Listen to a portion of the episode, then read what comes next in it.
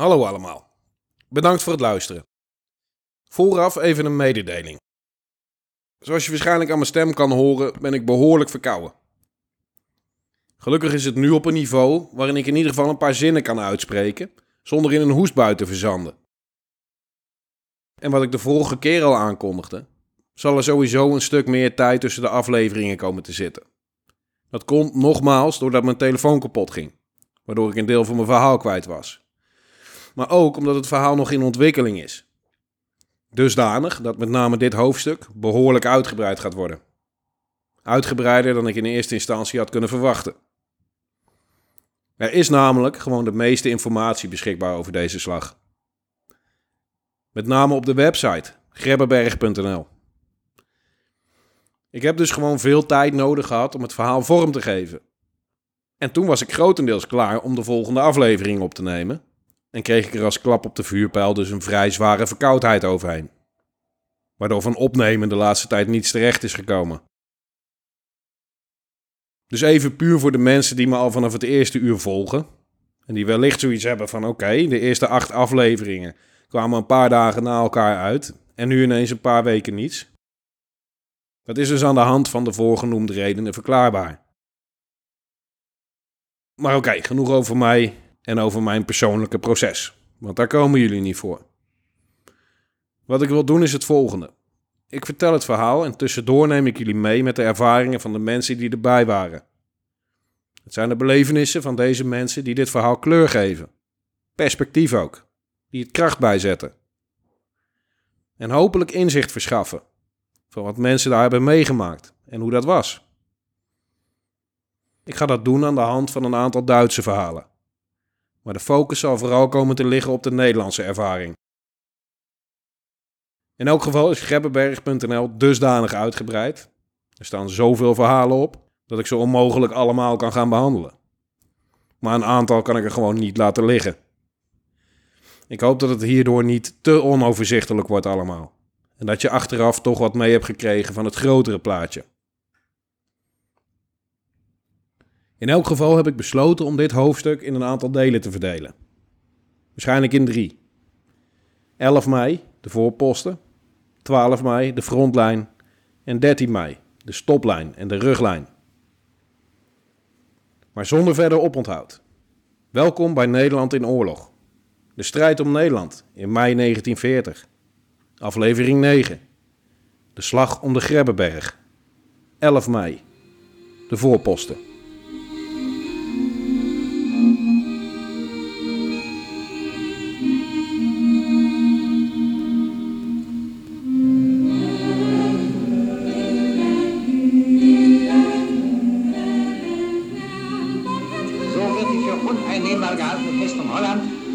Von innen aufgebrochen, während das deutsche Westheer nach Überschreitung der Grenzen in rasch fortschreitendem Angriff vordringt.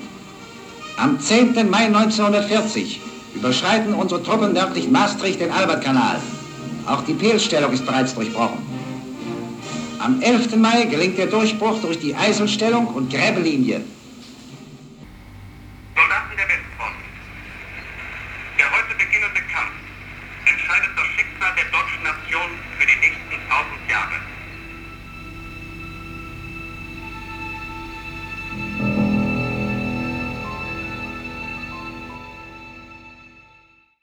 In het oosten van ons land waren de Duitsers op vrijdag 10 mei de hele dag bezig geweest om de kortste weg naar Midden-Nederland vrij te maken. Daarvoor moest eerst de IJssellinie genomen worden. Gedurende deze aflevering zal ik regelmatig citeren uit persoonlijke verhalen, zoals ik al aangaf. Eén daarvan is van een Duitse officier. Hij zal regelmatig terugkeren.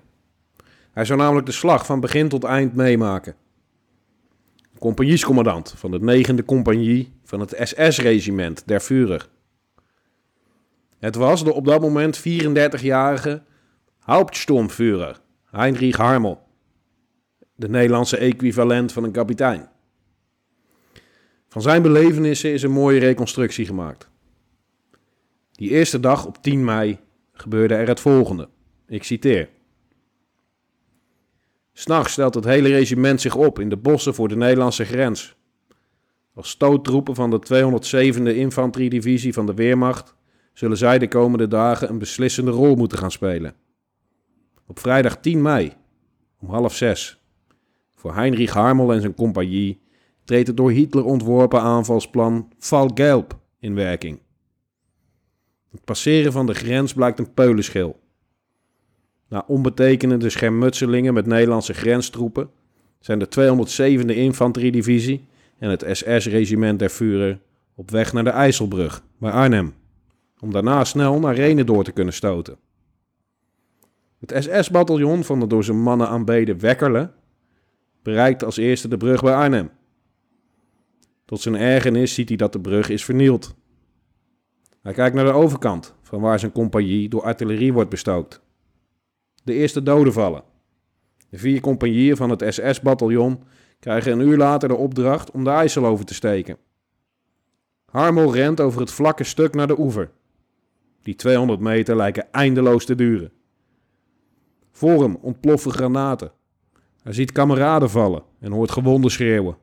Maar hij moet voort. Dus dit is oorlog. Scheisse. Aan de overkant van de rivier worden gaten in de versperringen geknipt en golf na golf bereikt de andere oever. Ook hij en zijn compagnie. Met de drie andere compagnieën rukt hij onder leiding van Wekkelen op naar Arnhem. De tegenstand is zwaar, maar al snel zijn ze aan de westrand. De Nederlandse soldaten trekken zich terug op Wageningen. Ze bereiken Renkum, waar hij vanuit stellingen aan de bosrand door mitrailleurs wordt beschoten. Ondanks een enorme overmacht slagen de SS-bataljons er niet in om enige terreinwinst te boeken. Pas aan het eind van de dag breken ze door. Half zeven s'avonds. Heinrich Harmel trekt door het door de inwoners verlaten Wageningen. Hij is opgetogen. Er zijn doden en gewonden gevallen. Maar ze zijn verder gekomen dan hij had verwacht. De IJssellinie is mede dankzij zijn regiment verrassend snel doorbroken.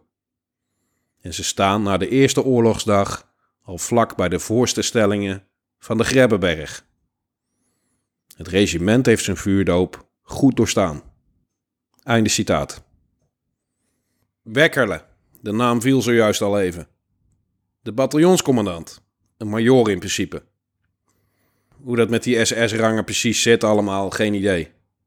En ik voel ook niet per se de behoefte om ze te leren. Sturmbahnführer, Obersturmbahnführer, Hauptobersturmbahnführer. Je kent het wel.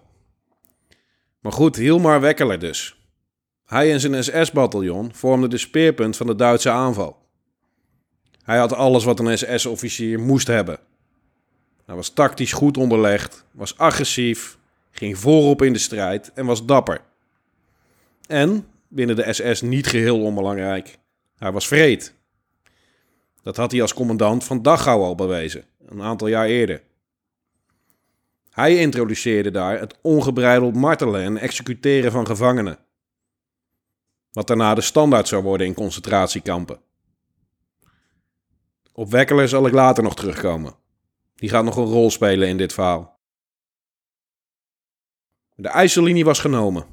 En in de loop van de dag waren de Duitsers massaal doorgebroken en trokken verder westwaarts.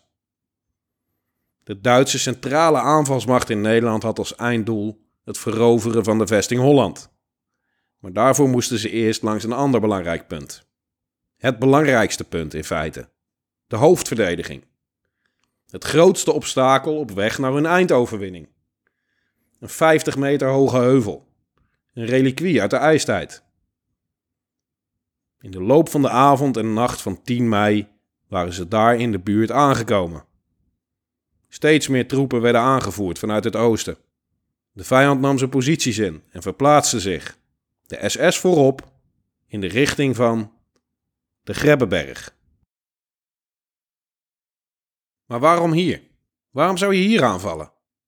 De verdediging had hier immers een gunstige positie, met goed uitzicht. Een mooie heuvel met een steile helling. Best goed verdedigbaar. Dus waarom zou je daar aanvallen? Waarom niet op een tactisch minder uitdagende plek? Daar zijn een aantal redenen voor. Het gebied noordelijk van de Rijn is hoge grond. Het is al duizenden jaren de route door Nederland. De Romeinen gebruikten hem al. Daar liep de noordgrens van het Romeinse Rijk. Dus als je de kortste weg van oost naar west zocht, dan kom je, ook in 1940 nog, onvermijdelijkerwijs op deze route terecht. De oudste bekende verdedigingswerken op de Grebbeberg dateren dan ook uit de 9e eeuw. En de Grebbelinie zoals we die in 1940 hadden, stamde uit 1740. Vanaf de Oostenrijkse successieoorlog was het een cruciaal verdedigingswerk om een eventuele vijand vanuit het oosten te kunnen stoppen. Om Holland te beschermen. De inundaties, verdedigingswerken, stellingen, posities en de linies zijn vanaf de 18e eeuw in essentie niet veranderd. Uiteraard in 1940 versterkt met een aantal kazematten en versterkte loopgraven. De Grebbelinie liep door tot aan het IJsselmeer bij Amersfoort. De Grebbeberg bij Renen was het sterkste, hoogste en meest zuidelijke punt van de Grebbelinie. Aan de noordoever van de Rijn. Het hele voorterrein kon onder water worden gezet. En dat was ook goed gebeurd. Op één klein stukje na. Daar helemaal in het zuiden. Inderdaad, daar bij de Grebbeberg bij Renen dus. Dat stukje miste nog. Dat stukje hoge grond. Dat kon je namelijk een stuk moeilijker onder water laten lopen. Daar was een speciaal gemaal voor nodig. Die was in 1940 echter nog in aanbouw. De bouw daarvan had zeg maar wat vertraging opgelopen. De fundering lag er al wel. Maar heel snel was het niet gegaan allemaal. De aanbesteding dateerde namelijk uit de Frans-Pruisische oorlog. Uit 1871 inderdaad. En dan zou je zeggen dat je in een kleine 70 jaar wel een keer iets af kan krijgen, of niet? Ja, niet dus. Blijkbaar was er altijd wel iets wat voorging. En is dat dan typisch Nederlands, vraag ik me dan af? Dat we zelden iets vlot voor elkaar kunnen krijgen? En dat alles verzandt in een moeras van vergunningen, bureaucratie en incompetentie? Dat niemand ergens verantwoordelijkheid voor neemt of daadkracht toont? Nee, dat is zeker niet per se waar. Kijk naar de afsluitdijk bijvoorbeeld. Als je binnen een paar jaar tijd een spectaculair bouwproject van die kolossale afmetingen kan voltooien, dan zal het daar dus allemaal niet aan liggen. Dan denk je, oké, we kunnen het dus wel. Aan organisatorisch talent of bouwkundig inzicht ontbreekt het niet. Het was gewoon een kwestie van prioriteiten stellen, er belang aan hechten. En blijkbaar had de verdediging van Nederland de laagste prioriteit. Het gold dus vooral voor militaire projecten. Dat het allemaal niet te snel, niet te duur en niet te rigoureus mocht zijn. En dus was daar, voor de Grebbeberg, het terrein open en droog. En dus was daar, ten westen van Wageningen, grootschalige ontplooiing van een aanvalsmacht mogelijk. De Duitsers groepeerden zich in eerste instantie in en rond Wageningen, voordat ze de aanval op de voorpostenstrook gingen inzetten. Ik citeer. De slag om de vitale heuvel begint. Heinrich Harmel zal over enkele uren met zijn compagnie de aanval inzetten. Hij is rustig, ook al weet hij dat hij een grote kans heeft om te sneuvelen. Hij gaat altijd voorop in de strijd. Dan volgen de jongens vanzelf wel. Einde citaat. Geruchten, indianenverhalen waren ze vooruitgesneld. Die waren meegekomen met de teruggetrokken troepen van de IJssellinie angstaanjagende verhalen over de beestachtige, bloeddorstige moordmachine die eraan kwam. Dit had begrijpelijkerwijs het moraal onder de verdedigers geen goed gedaan. Want of je nou al die verhalen gelooft of niet, ze zijn wel degelijk onderweg. Naar jou, naar ons. En ze ruiken bloed. Het ziet er niet goed uit, zoveel is duidelijk. Ik kan me niet voorstellen wat er dan door je heen gaat. Wat je dan moet voelen. Het moet intimiderend zijn geweest. Zelfs de dapperste en meest nuchtere verdedigers. Ook zij zullen op zijn minst gezonde spanning hebben gevoeld. Even ter vergelijking. Kijk naar kickboxers bijvoorbeeld. Die zijn niet per se bang aangelegd. Die zijn vastberaden, zitten vol zelfvertrouwen. Ze willen vechten, doen niets liever. Maar toch gebeurt er iets met ze voordat ze die ring ingaan. Die bravoure, die vastberadenheid, maakt ineens plaats voor angst en twijfel. Het is een natuurlijke, geestelijke reactie die zich ook lichamelijk manifesteert. Je lichaam gaat zich voorbereiden op geweld.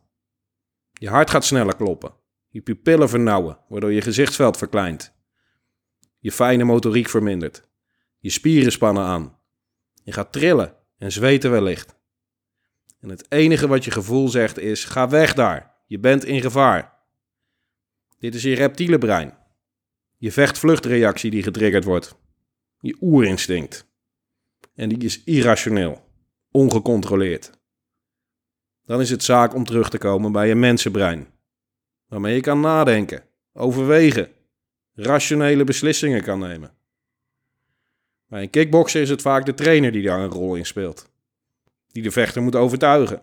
Dit wil je. Je hebt niet voor niks al die tijd getraind om hier te staan. En bij een kickbokser gaat het dan over het vooruitzicht om een ander pijn te doen. Om zelf pijn te lijden. Of in het ergste geval gewond te raken of geblesseerd. Dan gaat het nog niet eens over een reële doodsdreiging die op de loer ligt. Kan je nagaan wat er dan door je heen gaat? En hoeveel er op zo'n moment redelijkerwijs van een gewone jongeman overblijft? Ik gebruik deze analogie omdat het voor ons als moderne mens nog enigszins te bevatten is. Daar kunnen we ons misschien nog iets bij voorstellen. Wat die mannen daar op de Grebbeberg hebben gevoeld, weet niemand meer precies. Maar het zou dus net zoiets zijn geweest, alleen dan vele malen erger. Het enige wat wij nog hebben zijn de verhalen. Maar hoe het precies was, valt waarschijnlijk met geen pen te beschrijven. Daar zijn geen woorden voor.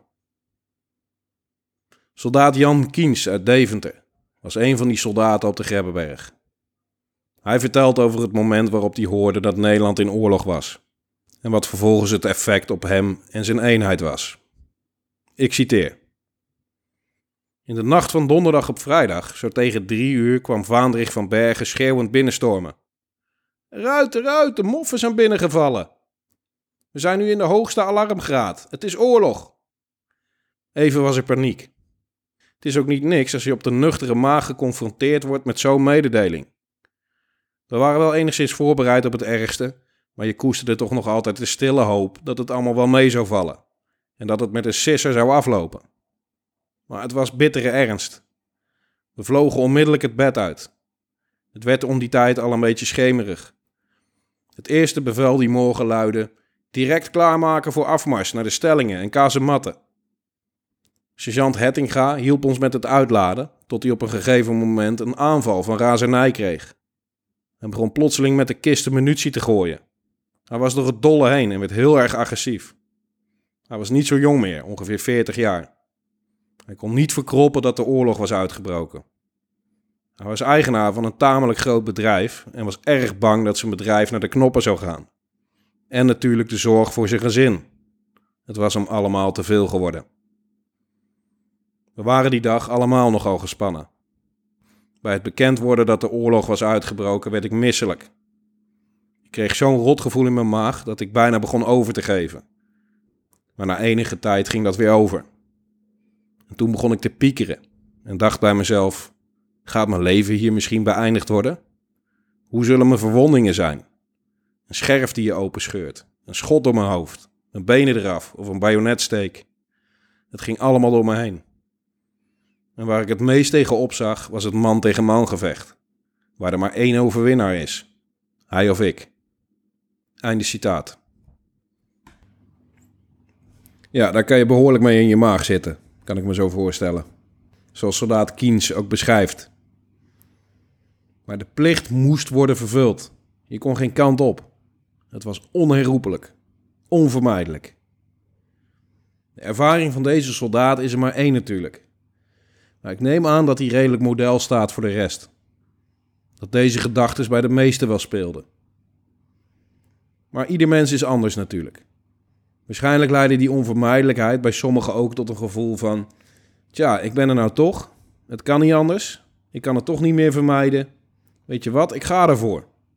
Ik ga alles geven. Of tot berusting, acceptatie van je lot. Waar het bij anderen juist de paniek aanwakkerde of versterkte. En wellicht waren er ook die niet twijfelden. Die kalm en vastberaden waren. Die zich gewoon concentreerden op hun taken en het rustig op zich af lieten komen. De mensen die nergens voor terugdeinzen. Ik vraag me wel af of de verdedigers op de Grebbeberg waren die dachten dat de Duitsers verslagen konden worden. Die daadwerkelijk geloofden in een Nederlandse eindoverwinning. Omdat die achteraf heel, heel ver weg bleek te zijn. De kaarten waren geschud. De stukken stonden op het bord. De vijand was gearriveerd, vastberaden en gemotiveerd. Hier ging de beslissing vallen, in het hart van het vaderland. Het was 11 mei 1940, vroeg in de morgen. De slag om de Grebbeberg was op handen. Your valor is beyond question.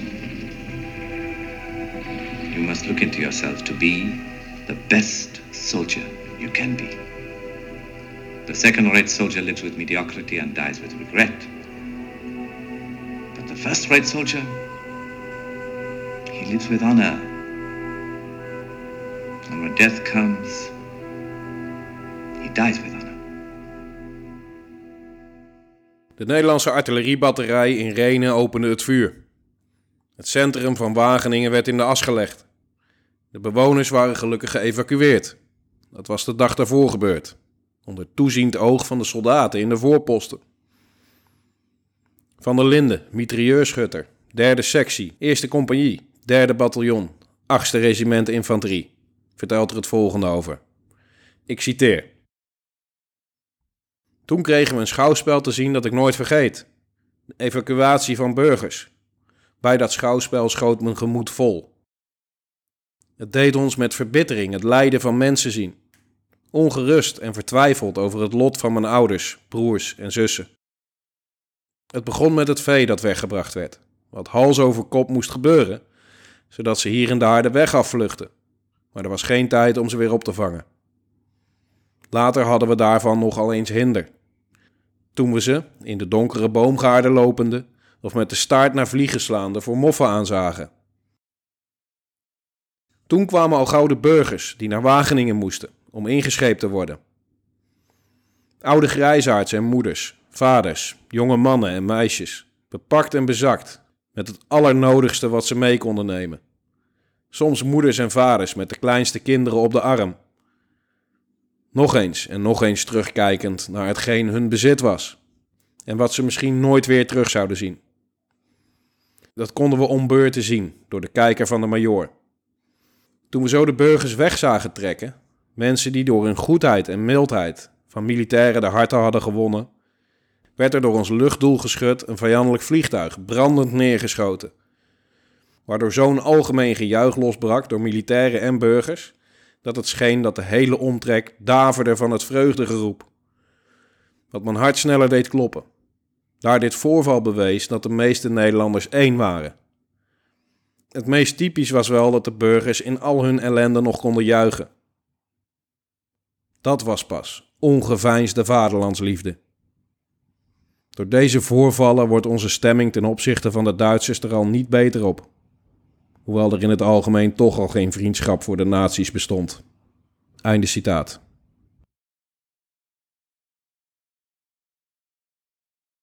Het bombardement op Wageningen zou een hoop materiële schade aanrichten. Maar helaas nauwelijks effect hebben op de vijand. Die hadden Wageningen al grotendeels verlaten namelijk. Die gingen voorwaarts om de aanval in te zetten.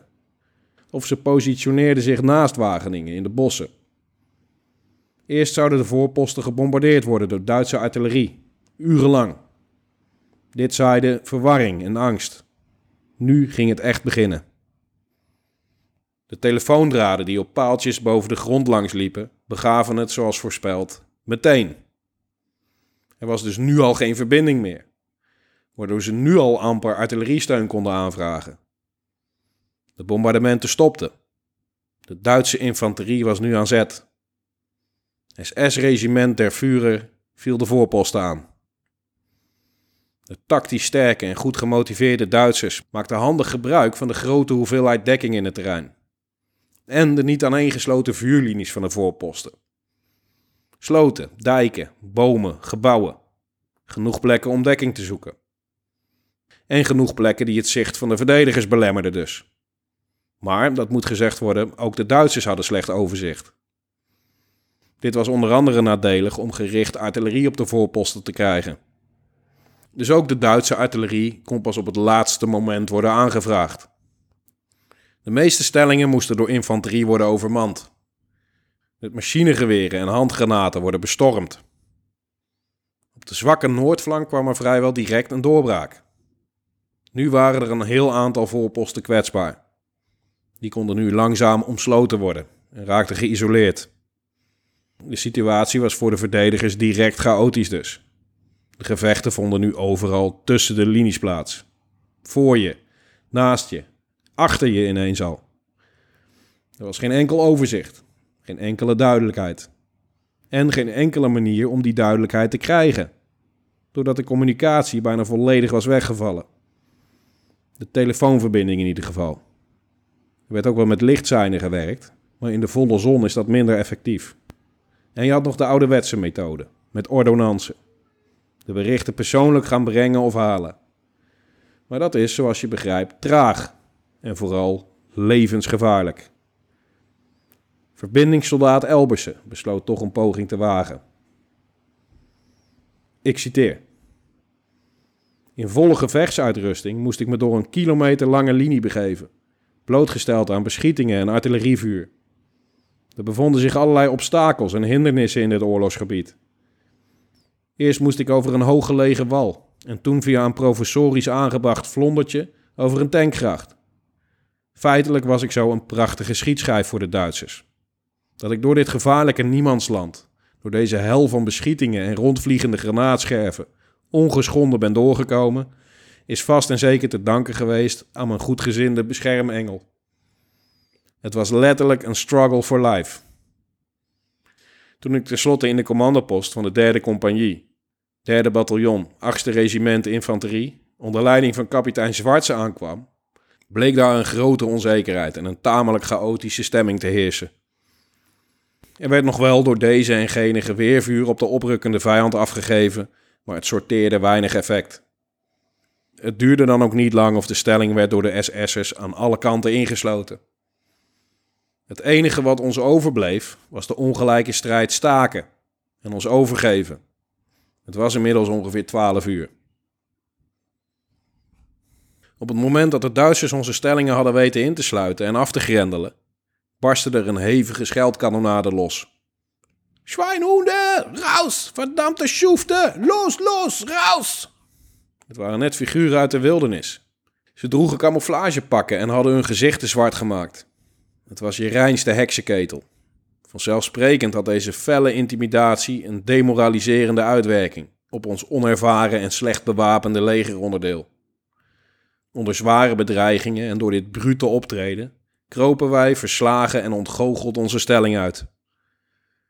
Menigeen heeft zich later afgevraagd op grond van welke gedragingen van het Nederlandse volk en welke houding van onze regering zulk een vijandige en rampzalige handelswijze van Duitse zijde gerechtvaardigd was. Einde citaat. Ja, dat kan je je inderdaad wel afvragen. Waar hebben we dit in godsnaam aan verdiend? Oorlog is hel, een georganiseerde moordpartij. Dat haalt soms het allerbeste in mensen naar boven. Maar helaas maar al te vaak het allerslechtste. De duistere kant. Sadisme en vreedheid. Jonge mensen verliezen hun verstand maar al te makkelijk onder die omstandigheden. Zeker die van de SS. Dat waren sowieso al felle, geïndoctrineerde hufters. Die dan ook nog eens, min of meer onverwacht, felle weerstand ondervinden. Verliezen lijden. Tja, die gingen dus van meet af aan op niets ontziende wijze tekeer.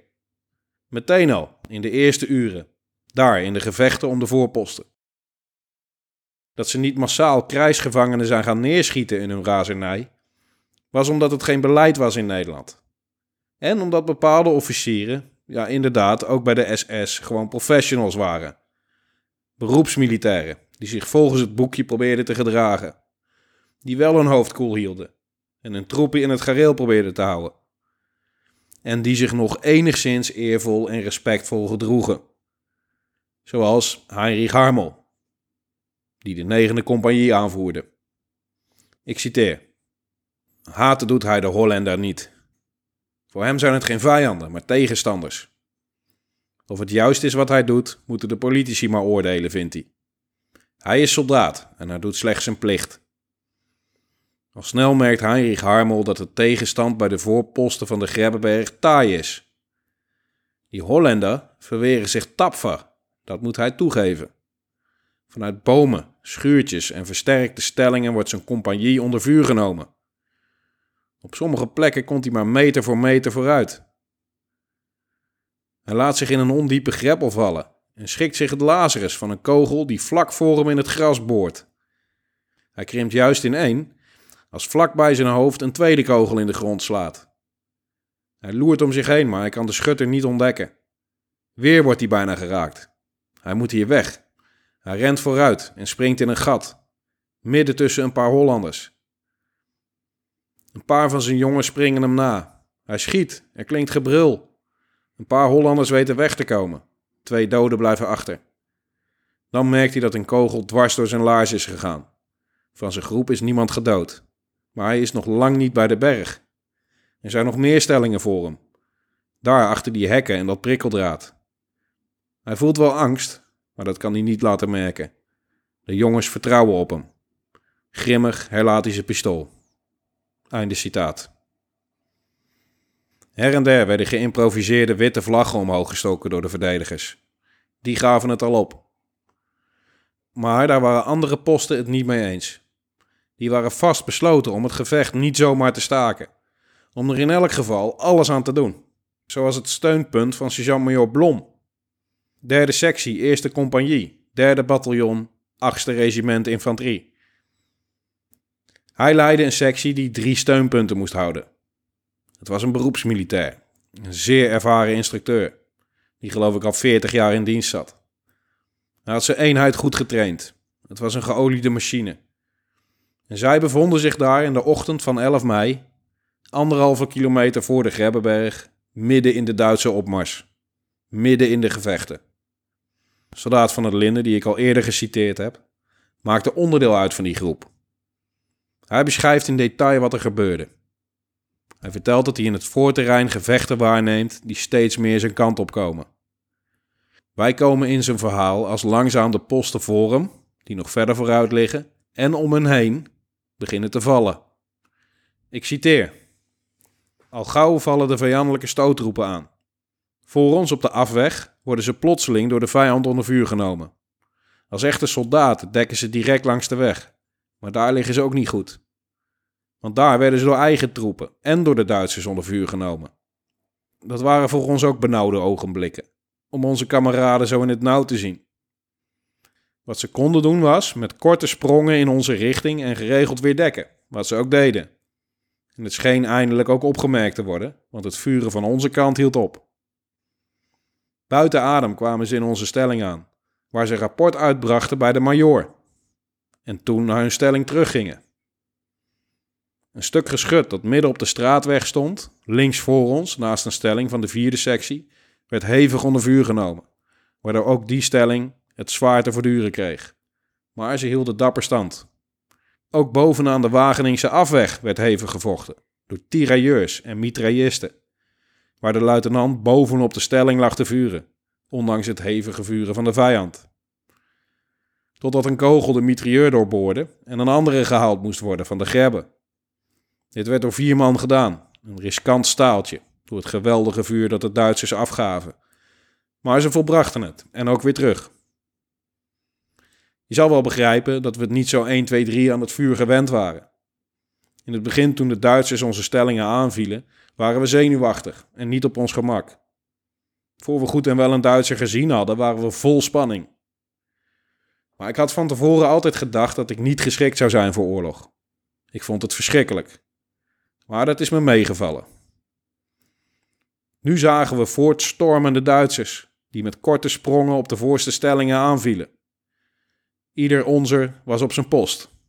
De geweerschutters stonden voor een schietsleuven. Onze sectiecommandant, sergeant-major Blom, volgde de gebeurtenissen in het voorterrein en liep langs de jongens. Aan ieder vragende of zijn positie goed was. Of de toestand uitleggend hoe we ervoor stonden. Iedereen moed insprekend, waardoor we een heel goed voorbeeld hadden. De majoor zo vastberaden en kalm dat het zeker een sterke invloed op ons had. Want er werd niet gemopperd en we lieten ook niets op elkaar aankomen. Iedereen deed wat hem opgedragen was. De toestand werd voor de eerste stellingen onhoudbaar. En de vierde sectie langs de straatweg begon zich terug te trekken. Wat voor de mitraillisten het sein scheen te zijn om zich ook maar terug te trekken. Want al gauw daarna stond de witte vlag op de stelling. Dat werd opgemerkt en aan de majoor gerapporteerd. Die vroeg een vrijwilliger om hem eraf te halen. En direct meldde zich Michelbrink uit Varsenveld. Dat was een karwei waar moed voor nodig was, want het Duitse vuur was hevig. En om bij die stelling te komen moest je door open terrein. Maar het werd door Michelbrink schitterend volbracht. Hij haalde de vlag eraf en kwam heel huids weer terug. Hij werd door ons met vreugde weer ontvangen. De majoor had ons opgedragen zoveel mogelijk in de richting waar het meeste gevaar was te schieten, om onze dappere makker te dekken. Hij kreeg van de majoor een welverdiend pluimpje. Daarna werd er door de mitrailleurs weer gevuurd. De stellingen boven aan de Wageningse afweg hielden nog altijd stand. Er werd hevig gevochten. En door ons werden ze op afstand gesteund, door geregeld te vuren op de opspringende en neervallende Duitsers. Maar uiteindelijk hebben ze toch moeten wijken voor de overmacht van de vijand. De stelling recht voor ons, welke ook geheel vooraan lag, moest terugtrekken. Zodat voor ons alles begon terug te trekken. Dat scheen ook het zijn te zijn voor de stellingen om ons heen. Want na nog een poosje gezamenlijk hevig gevochten te hebben, begonnen ook die terug te trekken. Waar in onze ogen nog helemaal geen reden voor was, aangezien we ze nog best konden keren.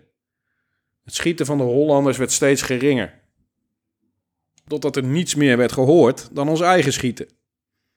En weer ging Michel Brink naar de stelling met mitrailleurs, waar nog een karabijn op stond om die eraf te halen. Maar onze buurmannen waren reeds gevlogen. Dat was nog gevaarlijker dan de vorige keer, want de Duitsers zaten nu dichterbij. Maar hij bracht het er weer goed vanaf en kwam heel huids bij ons. Ook het schieten van de linkergroep hoorden we niet meer, zodat de majoor ons bij elkaar riep en vroeg wat we wilden.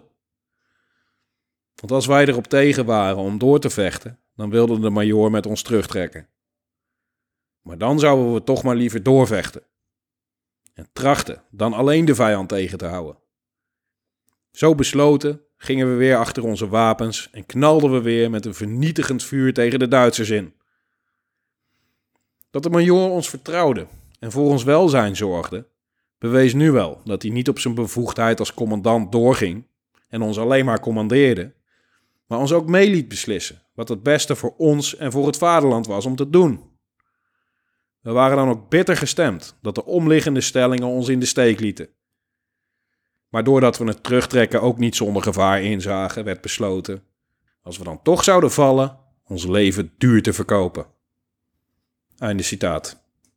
Wordt vervolgd. Want sectie 3 zou doorgaan tot het bittere eind. Sergeant-Major Blom was trots op zijn mannen. Zijn trouwe soldaten, die een hechte groep waren.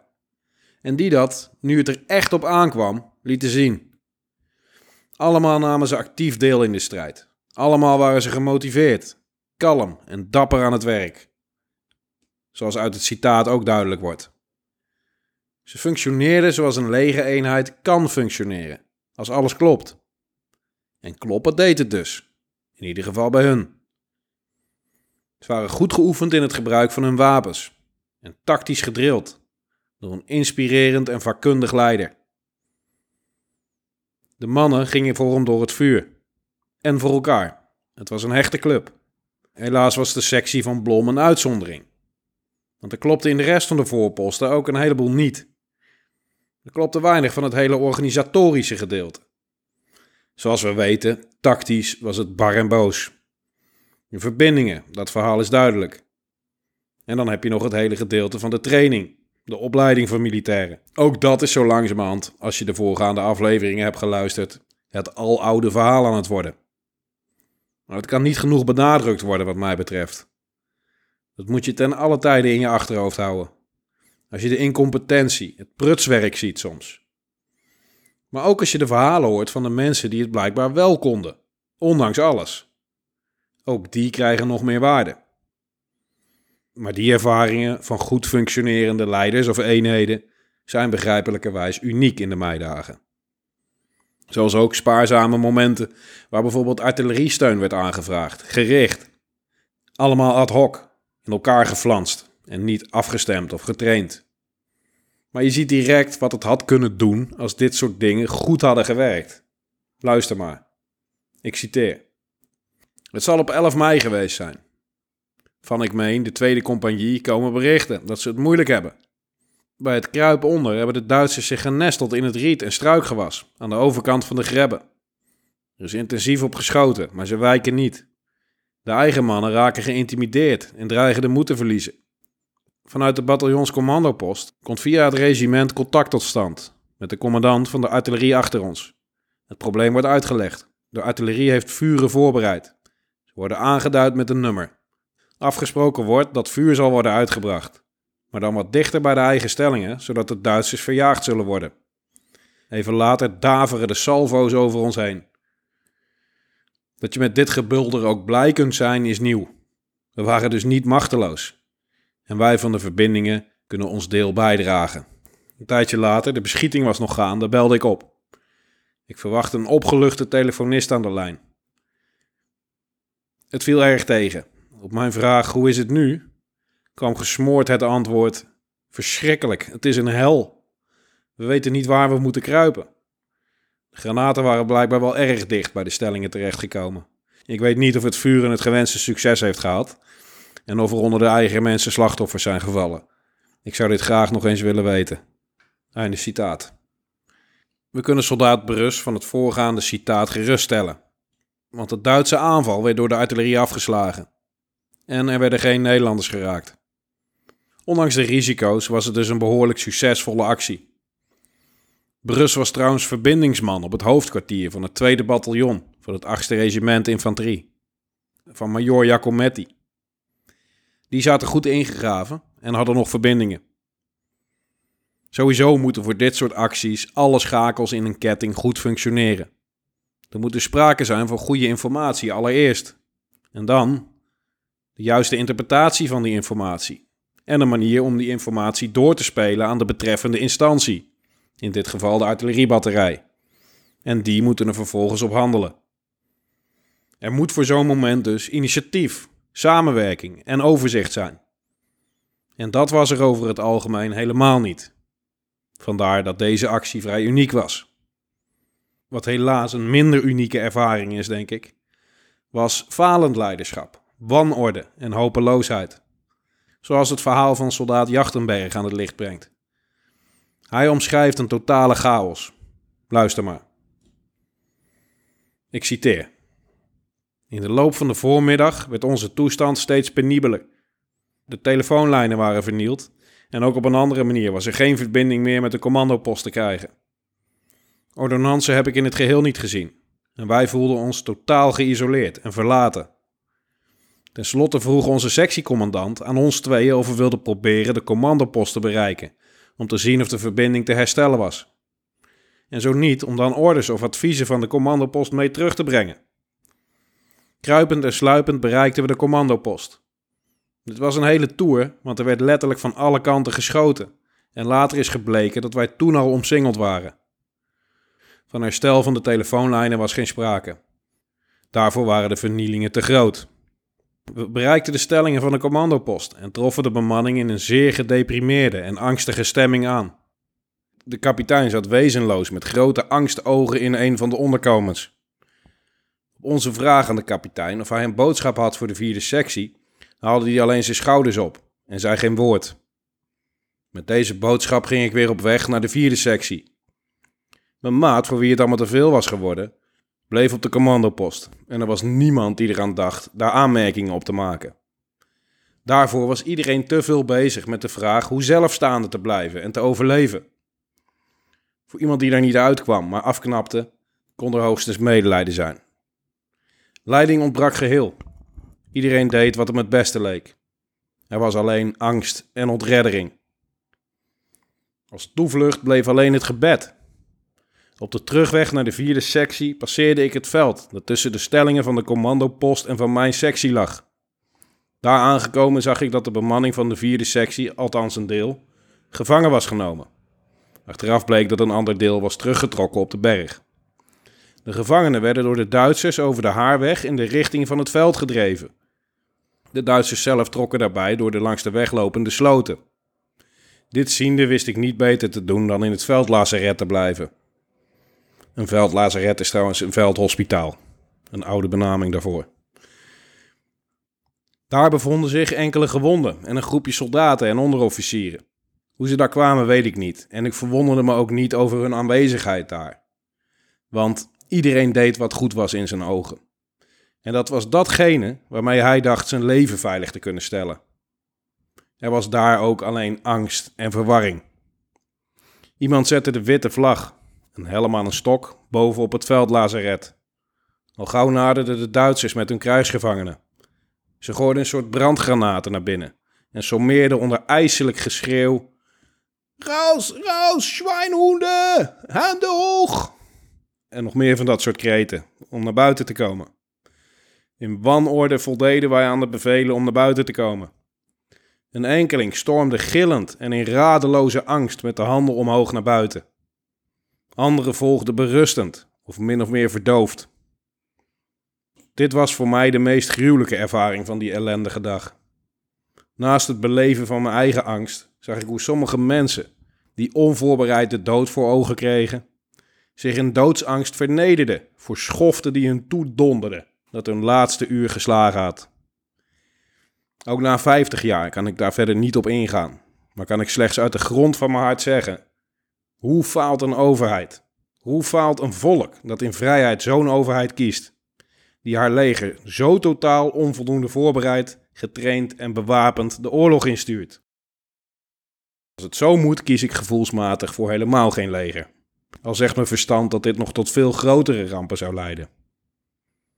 Blijft over de conclusie dat de beste waarborg voor vrede en voor het sparen van mensenlevens een toereikende bewapening en verdediging is. Toen we buiten waren, stonden we oog in oog met van top tot teen modern bewapende, furieus gemotiveerde Duitse soldaten. In hun laarzen droegen ze handgranaten, die ze aan een los handvat gestoken weg konden slingeren. Het meest opzienbarend waren hun lichte mitrailleurs, de Schmeitzers, waarmee ze hele series kogels aan één stuk konden afvuren.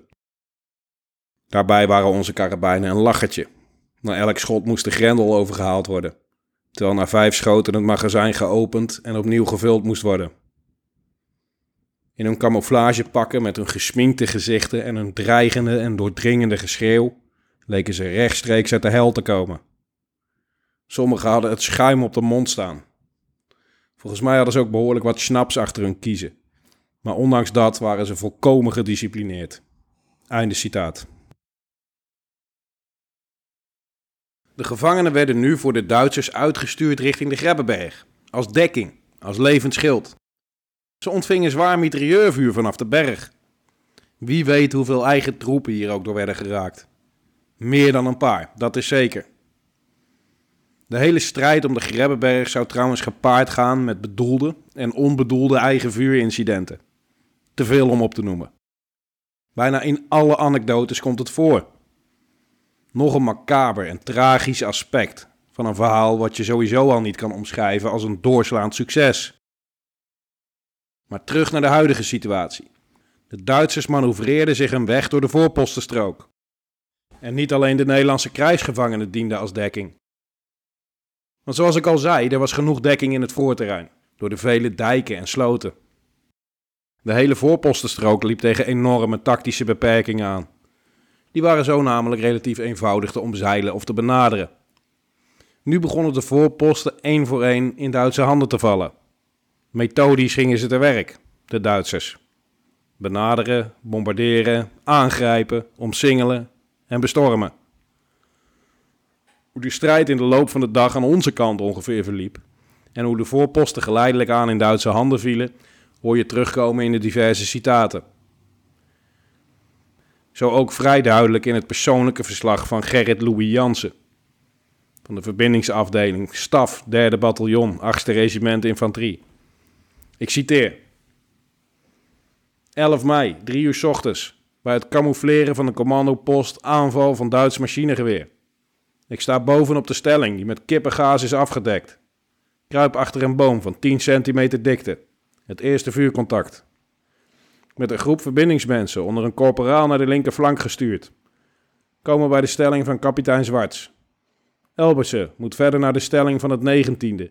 Breukelman en ik blijven in de stelling van kapitein Zwarts. zitten tussen en onder het vuur van beide partijen. Loslopende paarden worden geraakt. Kapotgeschoten hoogspanningsdraden gieren door de lucht. De eerste gewonden melden zich. Kapitein Zwarts is ziek. Achter ons zit een afdeling zware mitrailleurs, de stelling waarmee we verbinding moeten houden. Maar we kunnen de lichtzijnen van de verbindingslamp niet waarnemen. 9 uur. De strijd wordt feller. Overal ontploffingen en mitrailleurvuur. Tussen al dit geweld komt Elbersen als ordonnans lopend naar onze stelling, op weg naar de bataljonspost. 11 uur. Worden van rechts beschoten. Omdat de verdediging in de voorste stellingen niet meer functioneerde en waren gevallen, en de Duitsers dichterbij kwamen, kregen korporaal Breukerman en ik de opdracht om buitenom naar voren te gaan, om dit vuur tot zwijgen te brengen. Met karabijn en lange bajonet op de buik uit de stelling. Amper de karabijn buiten de struiken of we kregen de volle laag. Struikblaadjes dwarrelen over ons heen. En ik kreeg de indruk dat ze bloemen over mijn graf strooiden. Kwart voor twaalf. Na veel moeite terug in de stelling. Inmiddels vijand vlakbij. De jongens werden van de schietposities op de stelling weggeschoten en er werd met handgranaten gegooid. 12 uur. Luitenant gaf mij bevel handdoek op te steken. Ik bond die aan mijn bajonet en stak die met karabijn omhoog. Direct klonk Raus! We moesten onbeschut uit de stelling. Verschillende jongens werden door eigen vuur geraakt. Vlak voor mij één door de kin. Hierna onbeschut door kanon en mitrailleurvuur richting Wageningen. Op de laatste, dus in feite de meest oostelijke stelling, werden we gedwongen er bovenop te gaan staan. Dus in eigen vuur. De huizen aan de rand van Wageningen stonden in brand. Daarna in groep door brandend Wageningen richting Wageningse berg, waar de krijgsgevangenen werden verzameld. Al heel snel bleek dat er veel slachtoffers waren gevallen. De meeste zijn ontdaan van de allerbenodigste kleding. Wij zonder overjas en het was koud. Half vier, op mars naar Arnhem. In kolonnen onder bewaking. Ik krijg hier de kans om een kaartje te schrijven en op straat te gooien bij het station. Ik leef nog. Einde citaat. Overrompeld dus, dat is het woord wat er in mij opkomt. Zoals de meeste voorposten. Kansloos. En zoals je ook aan dit fragment hoort, de meesten hebben er toch alles aan gedaan. Alles geprobeerd. Alles binnen redelijkheid. Wat de militaire plicht ook voorschrijft. Je vecht tot nader orde. Punt. Maar je kan niet meer doen dan je best. Meer zat er in dit geval helaas gewoon niet in. De voorposten hielden het niet langer. Ze werden omsingeld en gevangen genomen. Als je geluk had, werd je naar Wageningen gestuurd. Als je pech had, werd je als levend schild gebruikt. Waar mogelijk trokken ze zich terug. Als daar nog tijd voor was. Naar de frontlinie. De troepen op de Grebbeberg zelf zagen het in de verte allemaal gebeuren. En die zagen dus de hele dag gevechten in het voorterrein en werden geconfronteerd met groepjes terugtrekkende soldaten. Gedemoraliseerd, lijkbleek, gewond geraakt regelmatig. Die hadden de dood even recht in de ogen gekeken. Het had een angstaanjagend effect, wetende dat het nu jouw kant op komt en spoedig zou arriveren. En dan ben jij aan de beurt.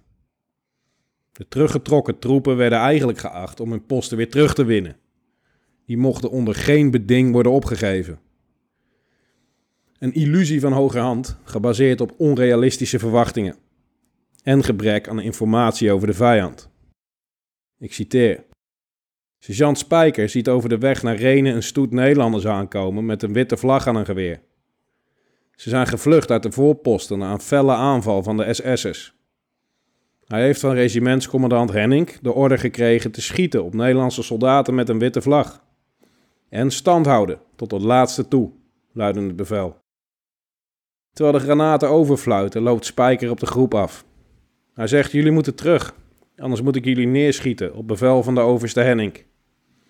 Ja, maar, werpt een officier tegen, we liggen zwaar onder vuur. En wij dan? roept Spijker boven het lawaai uit. De officier haalt zijn schouders op en keert met zijn mannen om. De sergeant is nog op weg naar zijn stelling als vlakbij hem een granaat inslaat. Hij valt, de lucht wordt door de dreun uit zijn longen gedrukt. Als hij opkijkt, ziet hij de angstige koppen van zijn mannen boven de loopgraaf uit. Hij springt op en roept: Jopie leeft nog hoor. Einde citaat. Ja, dat gebeurde in de praktijk dus nauwelijks gelukkig. Dat ze op terugtrekkende troepen gingen schieten. Dan hadden ze ook wel aan de gang kunnen blijven. Meestal werden de mensen van de voorposten in de frontlijn of de stoplijn ingedeeld. Veel toch wel met een gevoel van oké, daar in die voorposten was ik kansloos. Hier krijg ik een nieuwe kans, op een gunstigere positie. Een aantal hadden nu echter al genoeg gehad. De korte confrontatie met de Duitse kracht was voldoende geweest. Ze legden zich neer bij de nederlaag. Hier kan je niet van winnen. De order om op terugtrekkende troepen te gaan schieten kwam trouwens niet van overste Henning zelf, maar van zijn baas, die zelf niet op de Grebbeberg was, maar veilig in zijn hoofdkwartier in Doorn zat. Generaal Harberts was de commandant van het tweede legerkorps van het Nederlandse veldleger. Hij leidde de slag om de Grebbeberg, in theorie. In de praktijk leidde vooral zijn onderdanen onder hem. Hij was vooraf al heel erg bang geweest voor laf gedrag.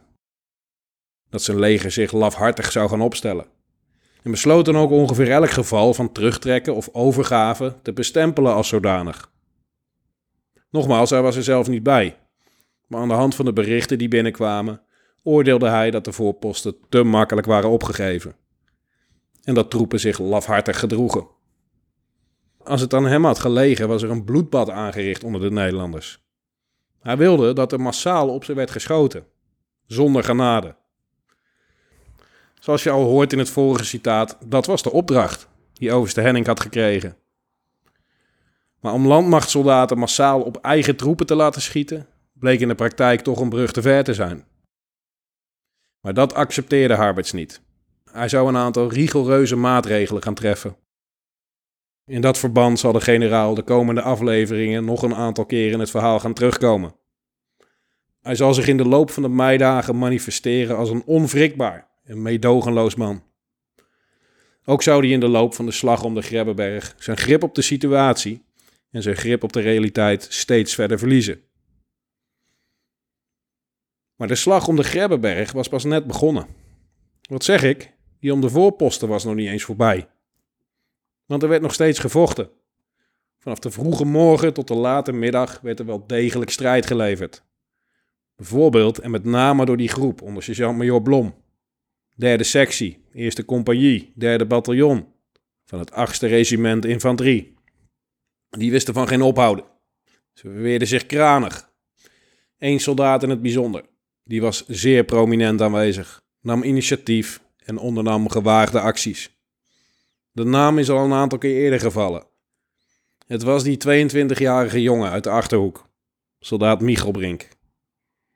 Blom schreef een uitgebreid gevechtsverslag over de gebeurtenissen. Michelbrink zou daar regelmatig in worden genoemd. Een passage uit dat rapport. Ik citeer. De post geplaatst aan de uitgang meldde dat er een vijandelijk machinegeweer was opgesteld bij het linkersteunpunt van mijn sectie, gelegen aan de straatweg Wageningen-Renen. Ik ging mij ervan overtuigen, gebruikmakende van mijn kijker. En inderdaad was het steunpunt bezet en vuurde in onze richting. Het was niet makkelijk voor ons om die bezetting onder vuur te nemen. Men moest zich dan gedeeltelijk blootgeven. Michelbrink was weer de man die dit opknapte. Na een inkeping te hebben gemaakt in de rugweer, leidden we de vijand af door een helm op een geweer te steken buiten het steunpunt. Daardoor kreeg Michelbrink de kans om de bediening van dat wapen op de korrel te nemen. En na elk schot meldde hij mij: Major, die staat niet meer op. Dan zag ik dat een ander zich achter het wapen plaatste, die die dan weer buiten gevecht stelde. Net zolang tot ze verdwenen. Einde citaat. En zo schakelden ze samen één voor één de aanvallers uit. En werden op deze manier een zeer effectief punt in de verdediging. Een zeer hardnekkig punt. Tot frustratie van de aanvallers. Hoe dat gevecht verder verliep, zal ik vertellen aan de hand van het verhaal van soldaat van der Linden. Hij was erbij, met Blom, Wiegelbrink en de rest. Ik zal niet het hele verhaal in zijn woorden doen, want dat wordt te lang. Ik vertel het verloop en wissel het af met fragmenten en korte anekdotes van Van der Linden, om het samen te vatten. Ik raad je aan het verhaal eens op te zoeken op de website. Als je geïnteresseerd bent in een uitermate gedetailleerd verslag van de gebeurtenissen. Zijn taalgebruik is iets wat gedateerd en zijn zinstructuur is af en toe moeilijk te lezen, maar het is desalniettemin een bijzonder beeld van binnenuit. Dit beleefden zij samen op 11 mei 1940. Hij vertelt diverse malen over een opdringende vijand. Ik citeer. De vijand was volop in het voorterrein aanwezig, doorsloten en van de ene naar de andere boom kruipend. De Duitsers begonnen steeds meer op te dringen. Overal langs sloten en greppels kwamen ze aankruipen. Langs de straatweg kwamen ze geregeld opzetten, van het ene huis naar het andere lopend. Daar kwamen ze, met korte sprongen voorwaarts, en dan was het vlug richten en schieten. Maar het gevaarlijkste waren ze die door de sloten aankwamen en dan in de sloot gedekt bleven schieten. Toen had ik mijn volle aandacht nodig bij de vijand, want overal in het voorterrein zaten ze. Einde citaat. Hij vertelt hoe ze gedurende de hele dag onder vuur lagen. Ik citeer. Van waaruit op ons werd gevuurd met een mitrailleur. De kogels slaan in het hout en fluiten over en langs mijn hoofd. Er werd nog steeds, van niet meer dan 100 meter, een regen kogels op ons afgezonden. Daarbij nog het zware vuur der vijandelijke stootroepen. Met het doel waarschijnlijk om onze stelling weg te vagen. Ze gaven gevaarlijk vuur af op onze schietsleuven. Einde citaat. Enzovoort, enzovoort. Sustained heavy combat, noem je dat in mooi Nederlands. Diverse anekdotes over wat zij als groep en hij als persoon daar tegenover stelde. Over de vele vijanden die hij uitschakelde. Ik citeer. Maar onze geweerschutters schoten de vijand bij de vleet neer. Ik had goed gericht, want drie zijn er niet meer opgestaan. We waren van een gevaarlijke tegenstander verlost. En waarachtig, ik scheen geraakt te hebben, want het vuur hield op. Met hun koppen zichtbaar, daarop schietend, moesten velen van hun het loodje leggen. Zodat ik nauwkeurig kon richten en doel trof. Einde citaat.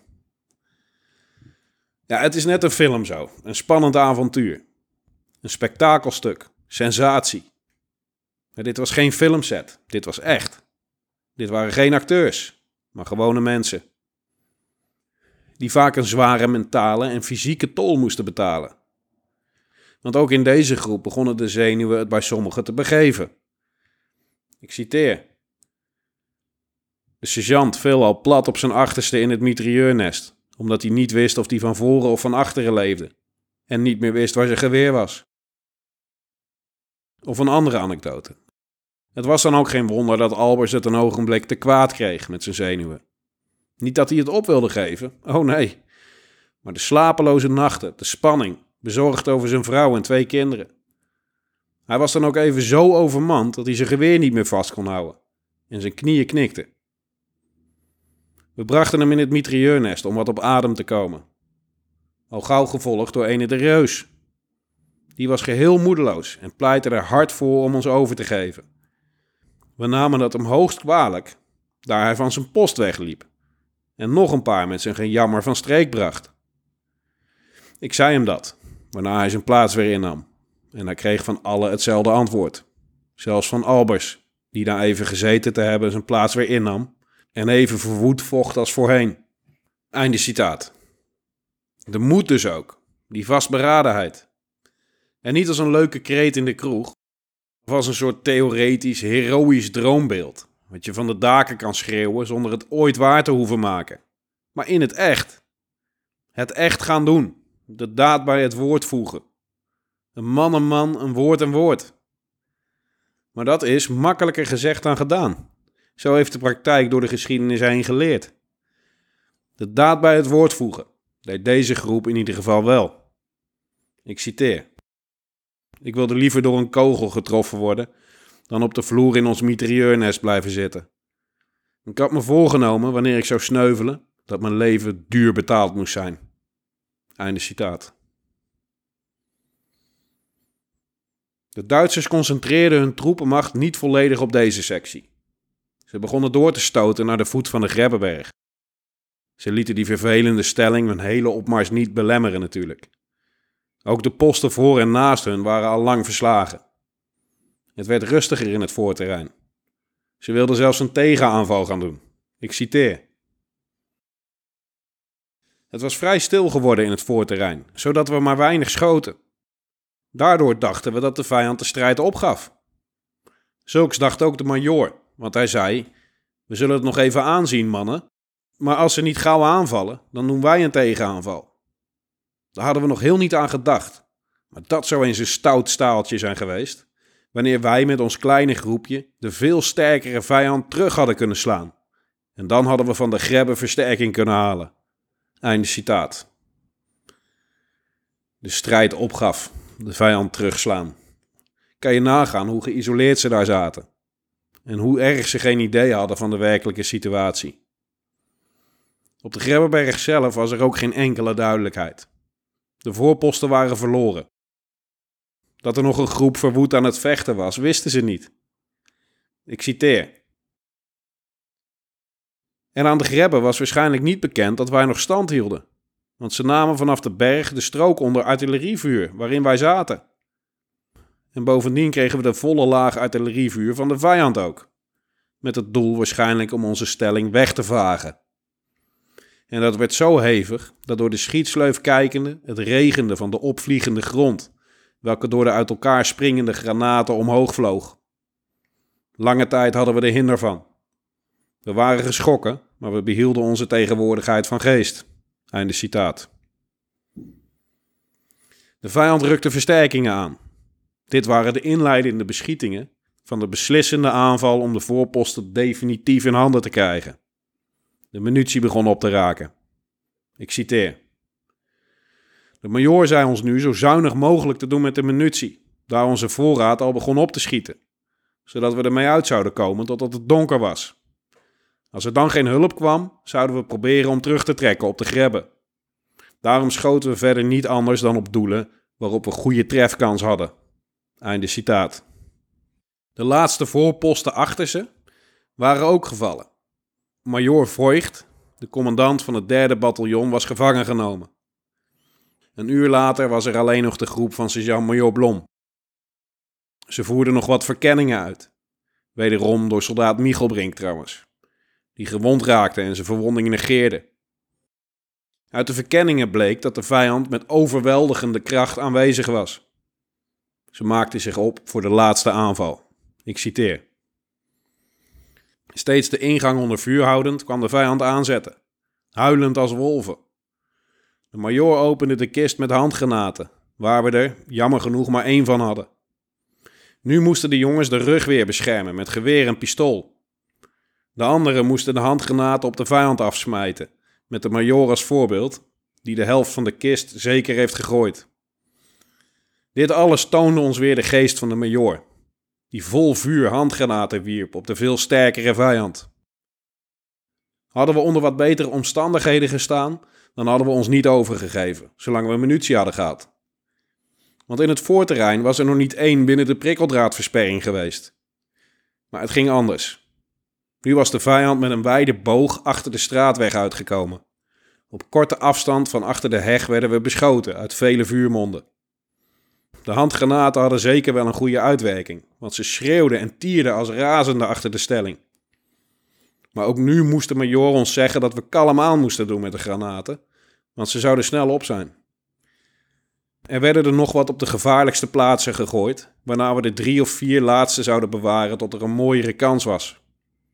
Maar oh wee, de vijand was ook niet van gisteren. We waren nu alle in de zuidelijke helft van de stelling, omdat we niet sterk genoeg waren om de hele stelling te verdedigen. Geweren op de ingang gericht en ook op de borst weer, maar voornamelijk op de rug weer. Naar boven gericht houden en klaar om te schieten. En zo stond iedereen klaar. En de majoor met de laatste handgranaten gereed voor het moment dat ze op de stelling zouden springen. Ze begonnen ook met handgranaten te gooien. Eerst een paar verderop in de stelling. Maar toen kwam er een terecht net op de plaats waar we op nog geen meter afstand omheen stonden. Nu vond de majoor dat we het over moesten geven. Er werd een wit vod opgezocht. Het werd aan het geweer van Michelbrink geknoopt en boven de stelling gehouden. Dat was wel hoog tijd ook. Want hadden we nog even vastgehouden en de vijand was doorgegaan met handgranaten gooien, hadden we in een ogenblik tijd gesneuveld geweest. Einde citaat. Woedend waren de Duitsers. Nog een kleine honderd man hadden ze moeten inzetten om de hardnekkige stelling te breken. Ze hadden de hele dag al last van ze gehad natuurlijk. Michel Brink zou het helaas niet overleven. Hij is van korte afstand door een pistool getroffen. Een executie. De Duitsers hadden woedend de stelling bestormd en geschreeuwd: Waarom schieten jullie nog? Waarop Michel Brink antwoordde: Als jullie niet gekomen waren, hadden wij niet geschoten. Dat waren zijn laatste woorden. Althans, dat wordt beweerd. Die laatste momenten zijn moeilijk vast te stellen natuurlijk. In de chaos en de verwarring en de schreeuwende Duitsers. Maar dit is wat Van der Linden erover schreef. Ik citeer.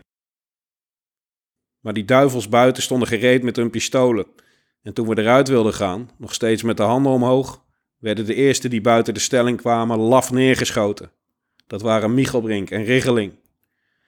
Daarna deinsden de volgende natuurlijk terug. Ze wilden niet ook zo neergeschoten worden. Einde citaat. Het verhaal gaat dat Michelbrink nog een Duitser had neergeschoten toen de post zich al had overgegeven. Dat zijn executie een represaille was voor die actie. Of dat het door zijn brutaliteit was, zijn uitdagende houding. Of de verliezen die hij de Duitsers had toegebracht, de frustratie daarover. Of simpelweg de vreedheid van de SS'ers. We zullen het nooit weten. Wat we wel weten is dat Michel Brink daar zijn leven liet, nadat hij zich exceptioneel had onderscheiden in de strijd. Daarvoor zou hij postuum de militaire Willemsorde krijgen. Nog een aantal van de derde sectie zouden onderscheiden worden voor een optreden.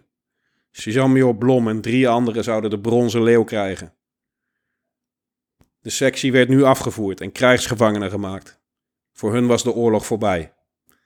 Eén intense dag vechten, daar zou het bij blijven. En zo was aan het eind van de middag op 11 mei de vijand doorgedrongen tot de frontlijn, tot de voet van de Grebbeberg. De voorpostenstrook was gevallen. Was een dag voor gevochten. Ik citeer. Zes uur s avonds. Die taaie Hollander. Heinrich Harmel moet voor de zoveelste keer toegeven dat ze dapper vechten. Dit moeten wel een elite-troepen zijn, daar bij die grebbestelling. Hun beste koloniale troepen, had hij al horen zeggen. Toch had hij zich met zijn negende compagnie tot op 500 meter van de eigenlijke grebbelinie doorgefressen. Maar hij vorderde langzaam door het constante vuur van de stellingen aan de voet van de Grebbeberg. Hij ziet steeds meer van zijn jongs ineenzakken. Voor hem ligt die vervloekte berg en die hebben ze nog steeds niet ingenomen. Het verwondert hem dan ook niet dat hij de opdracht krijgt om met drie andere compagnieën die nacht aan weerszijden van de straatweg naar Renen een doorbraak te forceren op de berg zelf. Einde citaat. De agressieve vijand startte direct met frontale aanvallen op de frontlinie en wist al bijna een paar doorbraken te forceren. Maar de frontlinie bleef voorlopig intact. Verdere aanvallen met panzerwagens op de noordelijke gelegen voorposten werden afgeslagen. Ze trokken zich terug. De Duitse troepen hadden wat rust nodig. Ze hadden aanzienlijke vorderingen gemaakt die eerste dag. Ze waren al stevig doorgedrongen tot de voet van de Grebbeberg en hadden geprobeerd, gehoopt, om in het momentum de Nederlanders volledig te overrompelen. Daar hadden ze eigenlijk een beetje op gerekend. Dat de onervaren, slecht bewapende troepen direct zouden knakken onder de druk van de aanvallen.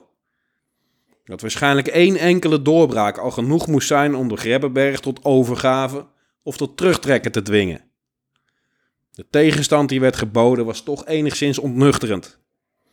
Het idee om de Grebbeberg op de eerste dag te nemen moest worden herzien. De verdediging vertoonde scheurtjes, was zeker niet onkwetsbaar.